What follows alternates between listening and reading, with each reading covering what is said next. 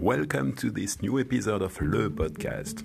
Le Podcast equips you to make positive change in your organization. I am Alex Simonville. Thank you for listening.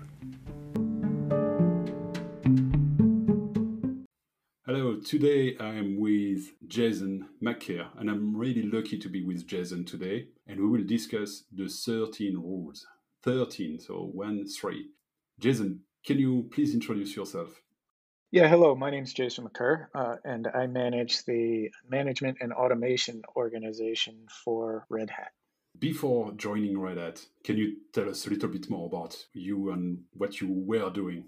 Sure. So I started my career in open source as co-founder of the Open Source Lab with Scott Cavetan at Oregon State University in 2003, and have sort of wended my way through startups and big companies over the years. Jan Rain and Puppet were both open source related companies, and spent a little time taking some time off and training working dogs. And 4 years ago, came back to open source with Tim Kramer, managing the Ansible engineering group. A long and successful career in engineering and open source. I'm lucky to have met you. I tried that, but I did not discover the 13 rules through you. That was someone on your team that told me once, "Oh, do you know those rules? Because I've said something." And they said, "Oh yeah, that fits really well with the 13 rules." What 13 rules? What do you mean? Tell us more about that. It's funny. I was wondering how you got the 13 rules, because I didn't remember talking to you about them. But a long time ago, when I finished my MBA, I was talking to a mentor of mine who was a military man. And of course, I was very full of myself because I just finished an MBA. And he gently made fun of me and told me at the time something very profound, that was, if you don't have a framework for how leaders make good decisions, then every bad decision they make is yours to own, and every good decision they make is basically an accident that you get to take no part in. And I always thought that was very profound. So I sat down and I said, geez, I should probably have a framework like that. You know, the rules have evolved over the years as I've grown up and learned, and of course made some tough mistakes. But that's basically the foundation for how I started thinking I need a framework for how I and how any organization I'm responsible for managing makes its most basic decisions. The first rule, people shared me the 13 rules. The first rule is have fun.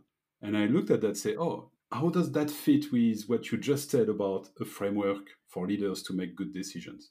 Good question. I often take the first two rules, and I say them glibly, have fun and do good work. But really, those are kind of, they're 1 and 2 because they're so important. And that is about finding the balance as a leader for a team such that they can both be content and effective. And, I think many, if not just about everybody in corporate America has worked for a manager who sacrifices one for the other.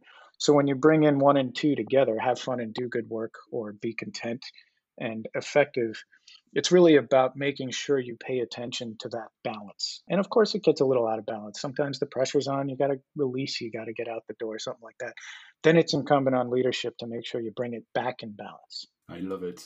I really love it. And you're right, it's really profound. It's really simple to understand. And it's really simple to understand that you want to have that balance. It's not something weird. And the fact that it's worded really simply, I love it.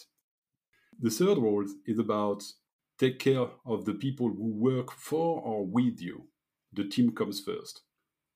Yeah, I've always had a belief that, again, there's sort of a grouping. 3, 4, and 5 is take care of the people you work with, take care of your team.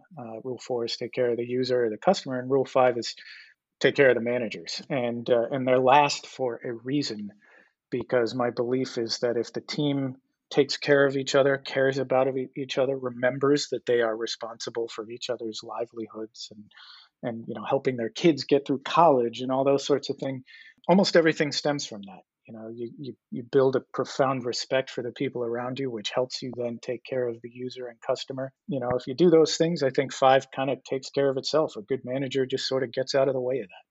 Yeah, that's a really interesting one. The idea that people that are doing the work are coming first is really, I think, important. That's really changed the game, changed the team dynamic. Yeah. And that gives me also a segue to say those roles are for leaders, and those rules are for all the team members. There's no, those rules applies to everybody, right? Yep, exactly. The boss always come last is an interesting thing that in the rule you say you take care of the people you work for. That's the fifth rule. So 3 and 4 will come first. So the people and the customer come first, come before the boss. Why do you think we need to have that kind of rule on paper? You know, I think it's important that people remember what's important and don't manage up. You know, if it can be easy in high stress situations or in companies that particularly have, you know, political environments to forget what the end goal of what you're trying to accomplish is, which is building something, at least for me, building something that not only works, but really helps somebody do something. If you put the boss first, usually then the thing you're trying to build and the team you're trying to build it with, the incentives for them become misaligned and they don't deliver what the customer wants. They don't deliver well as a team. They deliver what the boss wants, and everything falls apart in that. That's a really good segue to the sixth rule. Yeah, I'm very fanatical about this one. And of course, it's easy to say, you know, it always sounds a little facile, but it's the team's obligation to challenge its leader. You know, do it respectfully. If necessary, do it in private. You know, it's easy to say, but it's over time, you have to build trust with the team and they have to believe that they can push back on you without repercussion. And so you build that trust. You have to every day show people that they get that respect. They get more respect for pushing back and not just rolling over because of something the boss said or whatever.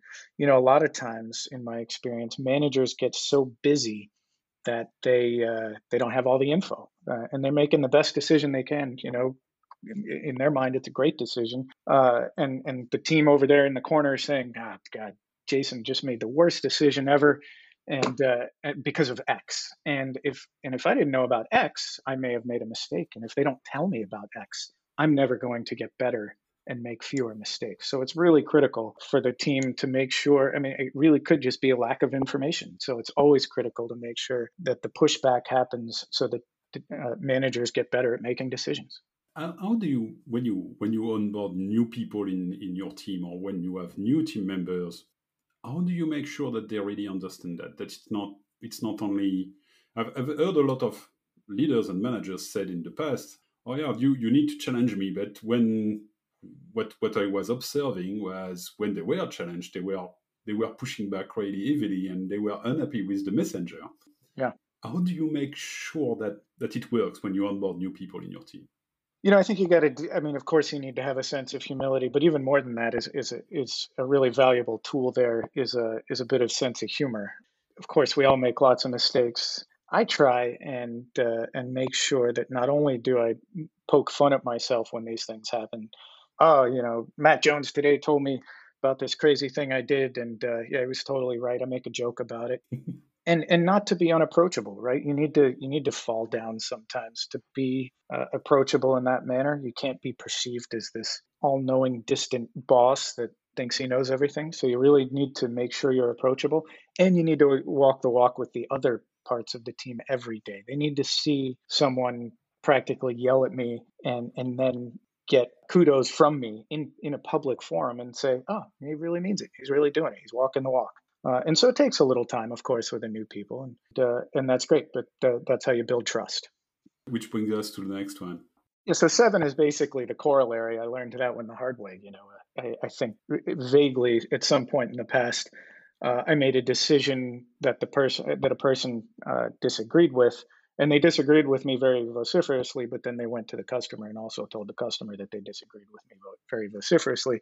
So then we had a dissonance problem with the customer, and they're looking at us like, well, these guys can't get their stuff together. So it's the only negative corollary, I think, out of the 13 rules in that sometimes you just have to sort of agree and commit. And you know, I can count on probably one hand the number of times I've had to sort of enforce that in the last, I don't know, 4 or 5 years. So it's a rarity, but it's a message that sometimes we have to make tough decisions and agree to them and commit to them. Disagree and commit, but you had all the opportunity before the decision is made to raise your concern. Exactly. But when we made the decision, we probably don't know, and nobody knows if it will be good or bad in the end, but at least we need to go all together with that decision. Yeah. I like it. So there's one rule that is in all caps. my first instinct in saying it's, if it's in all caps, that means that the volume is a little bit louder. Yeah. So why that? You know, that's a funny one. I stole this one from, believe it or not, I think, Napoleon, who said there's no such thing as bad regiments, only bad colonels. It's almost universally true that when you find a team that's in a messy situation, it's because of something leadership did or didn't do. And that doesn't imply, you know, any kind of bad intent.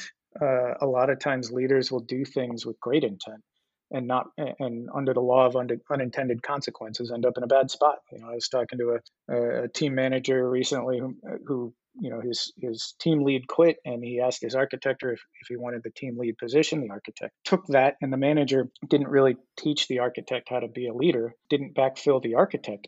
In effect, he was trying to give somebody a career advancement, but really what he accomplished was getting rid of his two most important roles. And so that's a leadership function that was well-intentioned but ended poorly. And a big believer in the idea that leadership owns the decisions of the organization to its detriment or its better when it has to, you know, kind of like the old Navy idea that the captain can be asleep at in his bunk, but if an ensign runs the ship aground, the captain is still responsible.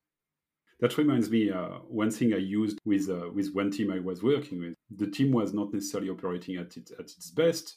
There was something about maybe that's not the right team members.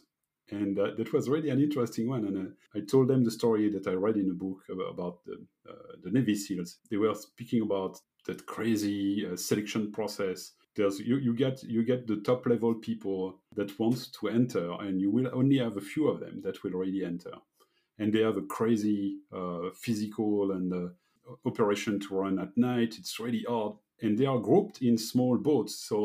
And they are competing against each other. They have one boat that is winning really largely ahead of all the others, and they are one boat that is really lagging behind.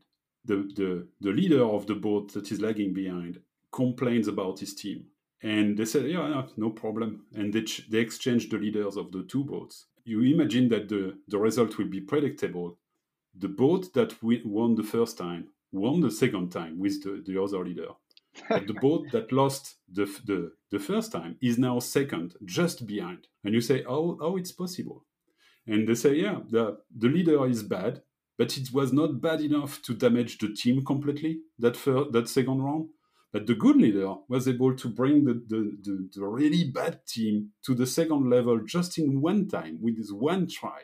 And that's what you need to learn. I was saying, oh, yeah, okay, that's a good illustration that you can have a really good team because of the leader. Or the opposite.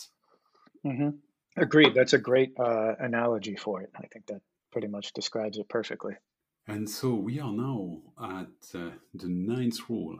Number 9. It's the team leader's job to protect the team from the outside so that they can do their jobs. And really, that one broadly for me is just about politics, you know, and maybe a little more than that. You know, sometimes it's the case of customer or someone else calling an engineer all the time asking, when am I getting my feature? And I'll say, hey, you know, you're actually slowing things down. You're jiggling the pilot's elbow in an in-flight emergency. Why don't you go through me in the future? But, you know, and broadly, it's more about making sure you take politics out of the team so that they can focus. And people don't like dealing with politics. So really, I take that one importantly as on myself to make sure that they don't have to deal with politics. I will, so that they can focus. Helping people to focus, removing the interruptions that will not help them in doing their work. Yeah. So I cannot say that's not my job. Right. You know, in general, you know, part of that, because I've been in so many startups, but it's still true no matter where I work. I don't believe people should say that's not my job. And that goes anywhere, right? Like to some degree, if you've got a prima donna engineer who doesn't want to do certain things, that sets a bad example. But more importantly, that goes to leadership, right? Everybody should be willing to get in and sweep the floors when they have to. And nobody's sleep is more important than anybody else's sleep. So I always tell people that really your sleep's not more important than mine. If you're up at 4 a.m. trying to get a release out the door and you need something unblocked, call my cell, call my boss's cell. You can yell at me. But really it's about pulling together and make sure that everybody pitches in when they need to get something done. And so, yeah, that avoids also the kind of blame game that that could happen from time to time. Yeah, exactly. So Rule 11, it's a core component of every leader's job on the team to pass on their knowledge. And that applies to thought leaders, organizational leaders, people leaders, whatever. That's, to me, is how you best scale organizations. Everybody mentors to some degree, whether it's code reviews on pull requests or real direct one-to-one mentoring. I'm a fanatic that everybody mentors, and that's how you build an organization that trusts each other, that has skills that it needs, and that can scale. So that one's just very, very critical. Pass on your knowledge whenever you can.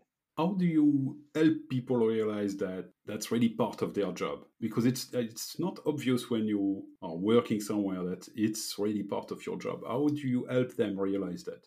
You know, a lot of it's situational, but take an engineer, for example. It has to start with them. Take a very junior, an intern or a junior engineer. It has to start with them receiving good mentoring and seeing the value of that, or a junior manager or whatever. So I often start with the idea of assigning mentors to junior people or asking for volunteers or whatever, and doing the same myself. To make sure, I mean, I'm not engineers anymore. Nobody wants to see me write code anymore, but with managers, certainly. And making sure that they see the value of what they received when they were brought in so that they can turn around and say, I can provide that same value in my own growth. And it might even enhance my value. And I also just talk to people a lot about it. I ask people to get mentors. I often ask managers to get mentors outside of their chain of command so that they can go complain about me, right? I mean, nobody wants to come and talk to me and be like, boss, you really screwed me this time. And hopefully they will. But, often it's a nice, safe environment to have a mentor outside of the chain of command where you can be very free. And I have my own mentor, so I get to complain about my boss sometimes. Yeah. Okay. Yeah, that's a really good one. I like that. So that's really creating the condition for that to happen by showing the value, by acting on it by yourself. So other people will do exactly the same. Yeah. So, we are back to a rule about your manager. So, yeah. So back to this one. It is a team leader's job to push power and loyalty down, not up. I think probably most of us, if not all, have worked for managers or leaders who think that decision-making is a form of power and require themselves to be involved in every decision that happens. And I think, we all think that usually breaks down. I believe that a good engineering manager, a good manager in general's job isn't to make good decisions. It is to build an organization that makes good decisions. And to do that, they all have to have the psychological safety, the literal safety to take risks, and make decisions and know that they have the sphere of influence to do those things. So it's critically incumbent on me and leaders that report to me that they know that their job is to push power and the ability to make decisions and loyalty down so that the organization learns to make decisions. It builds an immune system reaction over time as they learn it. And that doesn't mean you do it in a vacuum. A lot of those managers will make those decisions and come tell me afterwards. Sometimes they'll call me and say, hey, I'm thinking about making this decision. But they need to feel, that they have the sphere of influence to do so. And that's how you build an organization that makes good decisions. Excellent. So that's not only don't manage up. That's more create a system, create an organization that will enable people to make decisions. So that means they need to have the information that will help them to make good decisions. Exactly. And they need to be comfortable with that. Yep. Okay. Yeah, that's really an interesting job to switch from being the bottleneck and making all the decisions by yourself. That's sometimes I see usually the less experienced leaders are trying to do that. They are trying to concentrate all the information to be able to make all the decision for everybody. That's usually not really sustainable. So it's an interesting way of framing that to help them understand that it's their job to create the system. Exactly. The system will not be created by itself. Yeah. And then, of course, lastly is 13, which is see Rule 1, and Rule 1 again is have fun. I know every engineer that might listen to this will point out that it's recursive, but I'm okay with that because I really do think that being engaged and having fun got to be rule one. Over these last few years of working at Red Hat, I've had a lot of fun. I think Red Hat as an organization believes in it, in that sort of be effective and be content balance. And hopefully some of the organizations I'm responsible for have too. I love it. And I have to admit that I love the recursive part. When I first read the 13 rules, I've read half and I passed on it really fast. And I went to read all the others. And when I arrived at see rule one, I read half fun again, but this time I had really a smile on my face. It's really representing all that rule just in that humorous comment. I really love it. Excellent. So we went around all that. How do you see the people in your team using that? Are they already using the 13 rules, or have I found only one person that is? No, I think. You know, I'm not very pedantic about it. I don't force people to, you know, print them out and put them over their monitor or memorize them or anything. But I am, I'm a little pushy about them sometimes. And over a long enough horizon, it inculcates. I mean, first of all, with any new employee, I just sort of, I read the rules to them and say, hey, are you cool with these rules? Are there any rules you're not cool with? And we go over them, and I can almost always be like, yeah, I'm cool with the rules.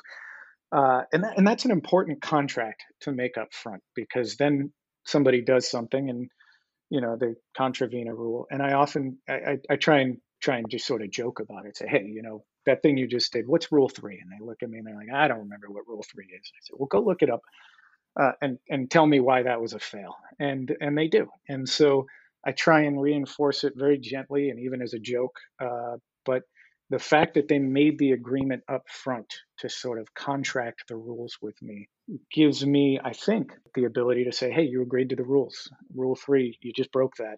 Go tell me, go look it up and then tell me why it's a mess. And so I think without being too pedantic about it in general, it starts to inculcate. And I find little pockets where somebody mentions the rules, and I'm always pleasantly surprised like this. I mean, I was racking my brain when you mentioned doing this podcast. I was like, did I talk to Alexi at some function about the rules? So I'm again pleasantly surprised to see that they're out there and being discussed, because I think that happens semi regularly, but enough that it becomes part of our culture.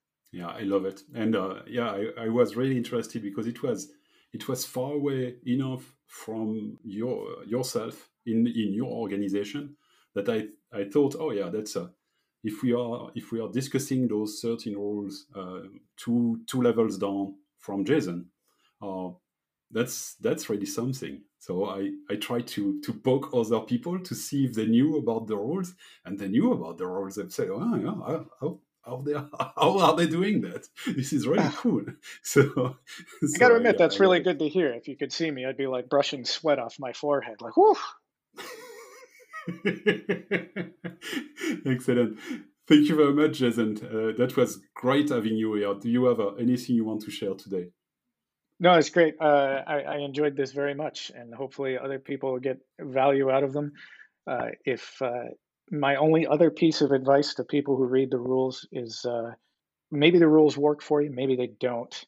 I found that original profundity that mentor told me about, having a framework for people to make decisions, is the important thing. So have rules that work for you, because my 13 rules might not work for anybody, even most people. Just have a framework. I love it. And so we can all have fun. I love it. Thank you very much, Jason. Thank you, Alex. That was great having you here. It was good to be here. Thank you.